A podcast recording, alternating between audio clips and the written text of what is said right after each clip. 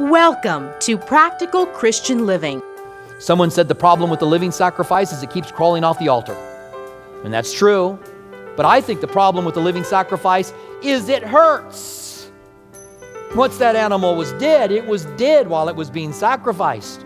But you and I offer our body to God as a living sacrifice, and it hurts. We are called to give our lives to God as a sacrifice because He sent His Son to do just that for us. But becoming a living sacrifice is not always easy. For some believers, it will literally mean losing their lives. For many others, it may mean hard, painful times. But to suffer for Christ brings Him glory. With more from 1 Peter 2 4 through 12, here's Robert Furrow, pastor of Calvary, Tucson. Aaron and the high priest and the priest that would minister are a type of a royal priesthood. Now, why are you guys a royal priesthood? How does royalty work? You have the son of a king or a relative of a king who becomes the king, and then a, relative of that king who becomes a king. So you and I are a royal priesthood because we have been adopted into the family of God. Because John 1:12 tells us that whoever receives him, he gives the power to become a child of God, even to those who believe in his name, so that you and I are royalty. Ladies, you are princesses. For the real young gals that might be here, I don't know if we got anybody four or five years old, but they're all about princesses, right?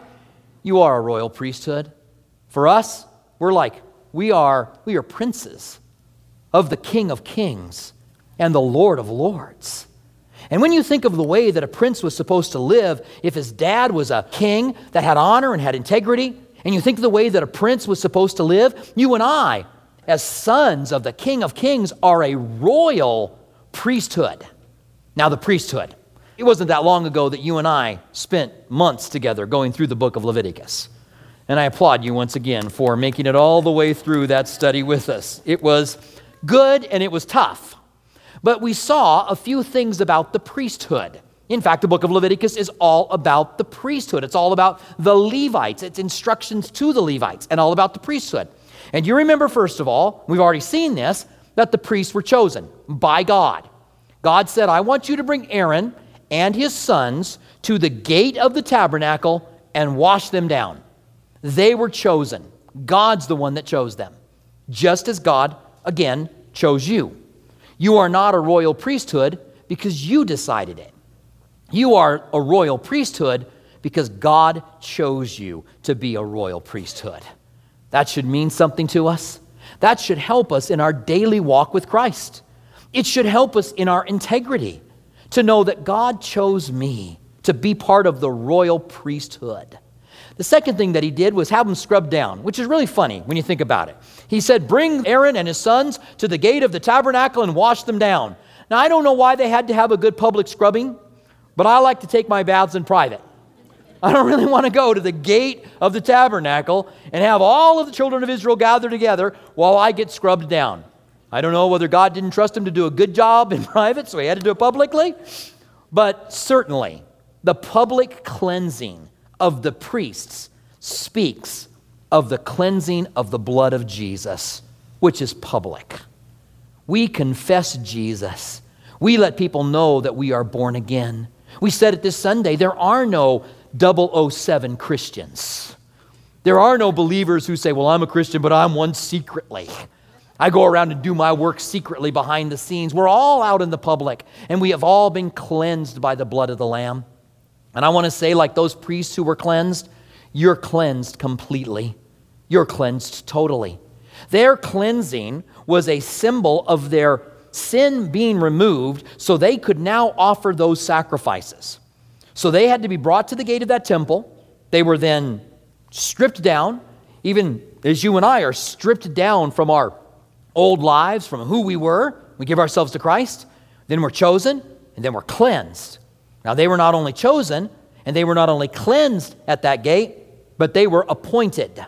God gave them a job to do, even as God has given you a job to do.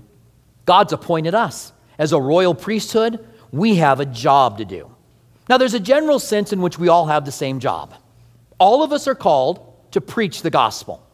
All of us are called to be the light of the world. All of us are called to be the salt of the earth. All of us are called to be the church that has the keys to the kingdom that lets people in. And we all do it differently. Some water, some plant seeds, some harvest. But we're all called to that. But then you guys have also been appointed to your own task. Later on, Peter will say in 1 Peter chapter 4, as each one of you has received a gift, minister that gift to one another. So we've all been appointed a gift. God gives us the gift of the Holy Spirit, then He gives us the gifts of the Spirit that we can minister those gifts to one another. It goes on to say there, so God will get the glory, not with our own ability, but with the ability that God supplies. So God gets the glory because He has appointed us. So those priests in Leviticus were chosen, they were washed, and they were appointed. You and I have been chosen, we've been washed, and we've been appointed, but they were not just chosen, washed, and appointed, they were chosen, washed, appointed, and instructed. They were told exactly what they were supposed to do. And that is where the book of Leviticus bogs down. How many sacrifices did you and I read and study about? How many times did we read that you would take your sacrifice to the priest, the priest would kill the sacrifice, and then he would cut the sacrifice apart, and then he would take the fatty lobes of the liver and the fatty lobes of the kidneys, and he would bring, and we read this over and over again. Then they were to take the blood, and they were to sprinkle the blood around the altar. They were to go and sprinkle the blood on the door that entered into the holy place. They were to sprinkle some back at the gate. They were to pour the blood out of certain sacrifices in certain places. They were to do it slightly different from each sacrifice that was given, but we were given details on every sacrifice. God gave them instruction so they would do it His way. What's the first thing that the first two sons of Aaron did? Do you remember?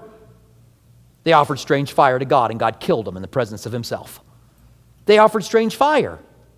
Now, there's various ideas as to exactly what that meant, but most likely they had a censer. They were to put some of the incense in the censer, and the, the incense represented the prayers of the saints, and they were used the fire from the altar to be that which fueled the prayers of the saints. And so they probably brought their own fire. They, instead of thinking, well, I'm just going to use the, the coals from the altar, they used the coals from a campfire outside the gate, maybe. And they brought strange fire to God, and God killed them. the very next thing God says there is listen, when the sons of Aaron are ministering before me, I want them to not drink before they do it. So there's a strong possibility these guys got drunk and they did something that was inappropriate, why they were drunk. But it tells us that God gives us instruction. If God teaches us how we're supposed to do something, then we want to stick with that. We don't have this freedom to preach what we want to preach and say what we want to say. We have instruction. And we want to take what's whispered into our ear, and Jesus said, preach it openly. We want to take what's given to us in secret, and we want to shout it from the rooftops. But we are obligated to speak the things that Jesus gave us to speak. When Peter was warned, and remember, this is Peter who wrote this, when Peter was warned, you better not preach in the name of Jesus anymore, Peter said, Who should we obey? Men or God? And then he said, We can't help but preach the things we've heard. He didn't say, We can't help but preach the things whatever we want to preach, but we can't help but preach the things we've heard.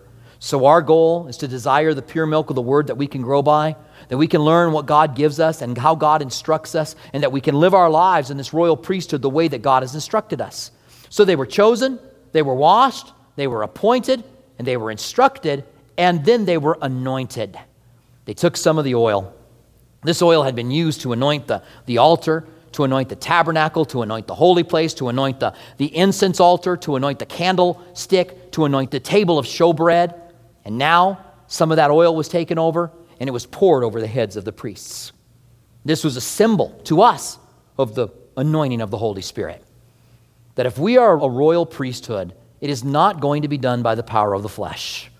It is going to be done by the power of the Holy Spirit in our lives. That the Holy Spirit is poured out upon us, and Jesus said to the disciples, Tarry in Jerusalem, for you shall receive power when the Holy Spirit comes upon you to be my witnesses in Jerusalem, Judea, Samaria, and into the uttermost parts of the earth. Now, not only were they chosen, not only were they washed, not only were they appointed, not only were they instructed, not only were they anointed, but then they had to go and give the sacrifices. That's what they did. You remember I said, read this, and we're going to come back to it, back at verse 5. He says, You also, as living stones, are being built up a spiritual house a holy priesthood to offer spiritual sacrifices. As a royal priesthood, what good would a royal priesthood be if it didn't offer sacrifices? That's what a priesthood does. That's why you have a priest, because a priest is to give sacrifices. Now, Jesus is the greatest example of a priest. He's our high priest. We might be a royal priesthood, but he's the high priest. In Hebrews, I think it was Paul who wrote Hebrews, but whoever it was said, Why do you want a high priest that's of men when you have a high priest like Jesus who can completely and totally remove sin? So Jesus is our high priest, and Jesus gave his own body as a sacrifice. We, as a royal priesthood, do the same. Not in the same way he did. Some of them were crucified and in the same way gave their bodies as a living sacrifice. But you and I are called to give our lives, our bodies literally, as a sacrifice. Romans 12, 1 and 2 give your bodies as a living sacrifice. Someone said the problem with the living sacrifice is it keeps crawling off the altar. And that's true. But I think the problem with the living sacrifice is it hurts. Once that animal was dead, it was dead while it was being sacrificed. But you and I offer our body to God as a living sacrifice, and it hurts. And so Paul said, That I might know you in the power of your resurrection and in the fellowship of your suffering. When is the last time that you prayed that prayer? I'll guarantee you, a lot more people here have prayed that I might know you in the power of your resurrection than have prayed in the fellowship of your suffering. In fact, I don't pray. Lord, I want to know you in the fellowship of your suffering. When I pray, I think, God, I've suffered enough. It's time for me to be on the other end of that. We'll take that thing up now. I don't want to have to suffer anymore. But we give our lives as a living sacrifice. Now, you might say, well, I don't want to do that. God chose me to be a priest. He chose me. He cleansed me. He appointed me. He anointed me. He instructed me.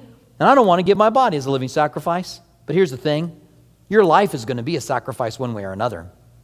Your life is going to be consumed either for your own pleasures or your life is going to be consumed for the living God. You're going to have pain that is going to be for nothing, or you are going to have pain that God can use for His glory. There's no escaping it. You are being consumed now. Your life, it will one day come to an end. We've said it before, it's so true. The statistics on death are staggering. One out of one person dies. We all one day will face death. If Jesus doesn't come back for us, we will face that last moment of our lives one day. And your life is putting up, as it were, an aroma now. If it's lived for yourself, it's an aroma that stinks in the nostrils of God. If it's for Him, it's a sweet smelling aroma. So we are this royal priesthood that has been chosen by God and anointed, and empowered, and cleansed, and all of those things so that we can give the sacrifices of our lives. Lord, here it is. Use me. Use me so the people around me can know you. Use me so you can be glorified and uplifted in all that we do. Now, not only are we a chosen generation and a royal priesthood, but the third thing he says here is that we're a holy nation. A holy nation. The idea of being holy isn't that we are becoming holy. There is a sense in which you are. The Bible talks about positional holiness and practical holiness. At least theologians talk about that, and there are certain scriptures that talk about both. Positional holiness is that the moment that I ask to be forgiven for my sins, that God forgives me. Right now, you are a holy nation.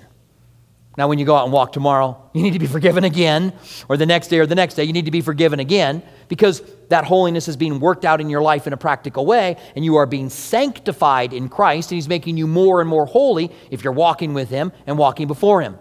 But right now, you are holy. When I was 18 years old or so, I went to a church that was part of the holiness movement. They were an Assembly of God church that had the holiness teachings in them. The holiness movement was a movement that taught that it was possible to gain perfection while you were here on the earth. Now, it's interesting that First John says, if you say you have no sin, then you are a liar, right? So there was a guy that taught in the church that taught that he hadn't sinned in 12 years. The interesting thing was that he was lying when he said that. He was sinning when he said he hadn't sinned in 12 years because he had sinned. But I remember as a young man really wanting to give God purity and struggling with it, failing over and over again. There's a message that was taught climbing the cliffs of insanity. No, that wasn't it. Climbing the cliffs of purity. That you would climb this cliff and really climb up and reach finally the plateau of holiness. And when you reach the plateau of holiness, that's when the power of God would shoot out of your fingertips. Ah, ah.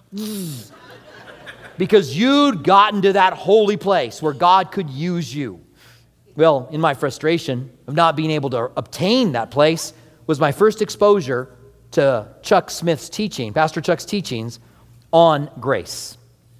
And I'll never forget him saying that you, thinking you have used up the grace of God, like God can't forgive you and can't use you anymore, is like a little bird landing on the ocean afraid to take a drink because he thinks he's going to drink it all up.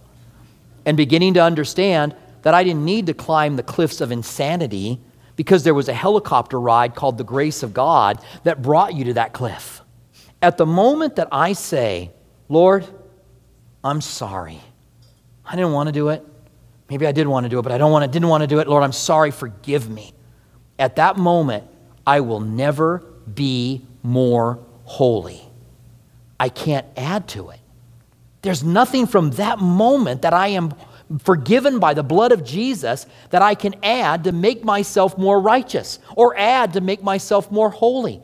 At that moment, God is seeing me through the righteousness of Christ. And how are you ever going to add to the righteousness of Christ?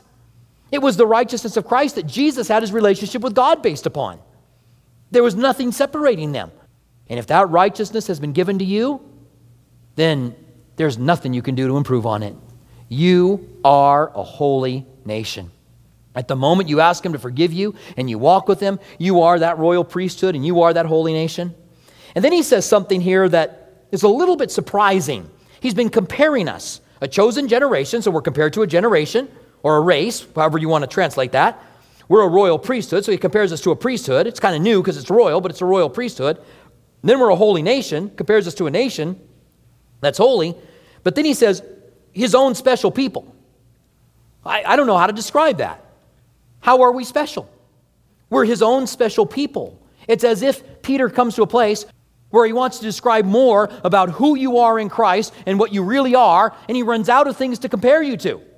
And he says, You're his own special people, whatever that might mean. And I don't know. I don't know how to expound on it. But whatever it means, there's a way in which we are his special people, that God has chosen us. Now, not only does he say that you're his own special people, he then gives us what we're called to. He says, His own special people, that you may proclaim the praises of Him who called you out of darkness and into this marvelous light. God's called us that we would praise His name. Let us be a people who praise. I can say to you guys that one of my prayers for you, one of the prayers that I pray for you guys as a pastor for the church that I pastor, is that we would be a people of praise. That praise would come from our hearts, not just our lips, but from our hearts. I'm not praying that we would be a people who would be raising our hands and loud and boisterous. I'm praying that we would really genuinely pray, praise God. And if that's loud and boisterous, that's loud and boisterous. If it's quiet, it's quiet.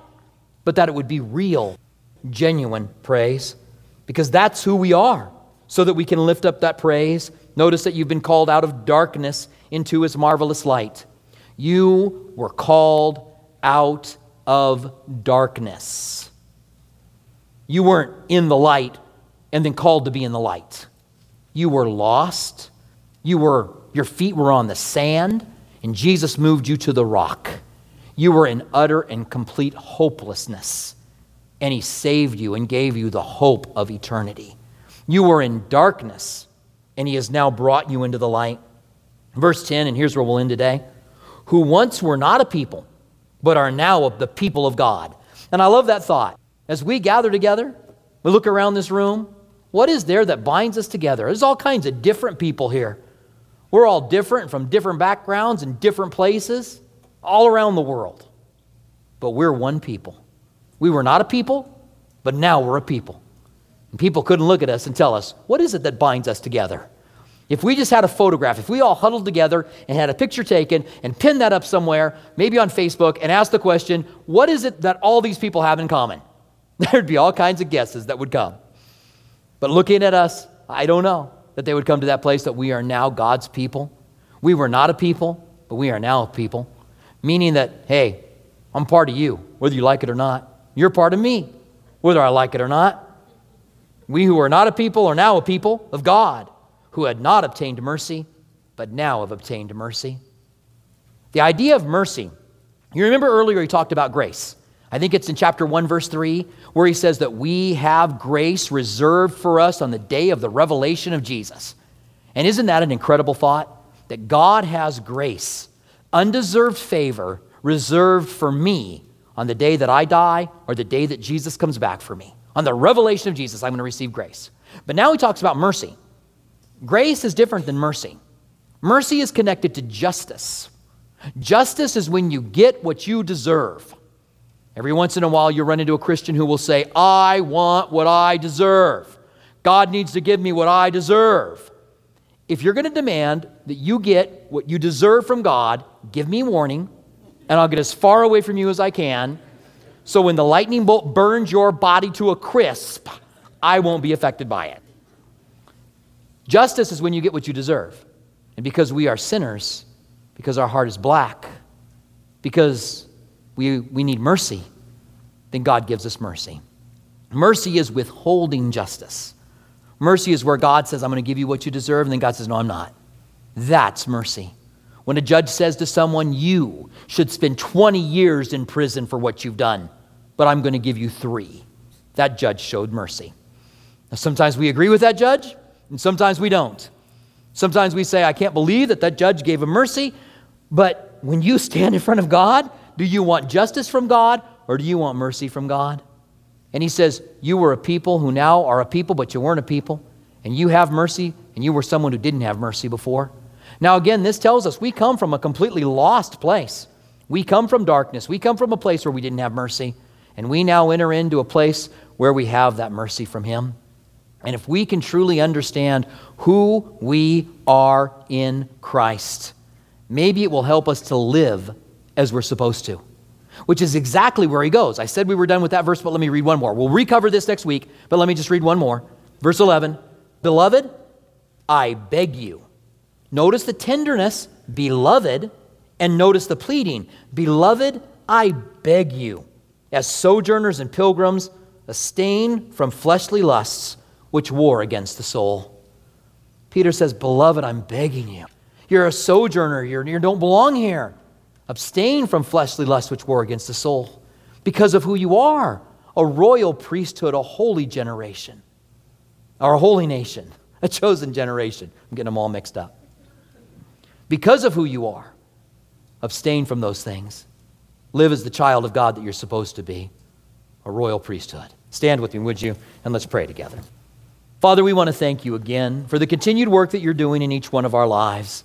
We pray that as we pause here to think about who we are, to really put our minds around the fact that you have called us as a chosen people, as a chosen generation, a chosen race, that we are a royal priesthood.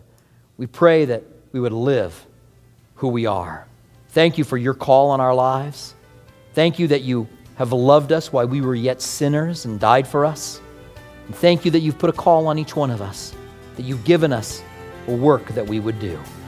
And we thank you for this. In the name of Jesus, we pray. Amen. Thank you for joining us for Practical Christian Living with Robert Furrow. We hope that our verse by verse studies truly help you to see that God is real. He wants a personal relationship with you, and His Word is life changing. If you'd like to hear more of Robert Furrow's teachings, visit calvarytucson.com. For our local listeners, we invite you to join us at one of our two campuses. Our East Campus at Speedway and Camino Seco meets Saturdays at 6 p.m. and Sundays at 9:45 a.m. Our West Campus south of Palo Verde and I-10 meets Sunday mornings at 8:30 and 11 a.m. Our midweek service times are Wednesday evening at 6 p.m. at our East Campus and 7:15 p.m. at our West Campus. If you prefer, you can watch our service at live.calvarytucson.com and also on our Facebook page and YouTube channel. Our online campus is available during East Campus service times.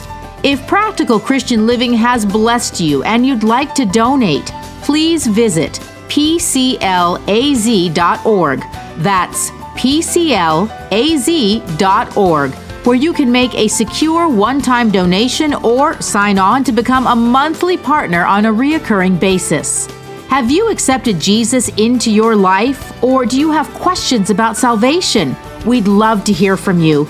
Email us at saved at calvarytucson.com. And don't forget to follow us on social media Instagram at Calvary Tucson or Facebook at Calvary Chapel Tucson. We want to remind our local listeners that you can watch Practical Christian Living TV Sunday mornings at 8:30 a.m. on KGUN 9. Thank you for joining us for Practical Christian Living.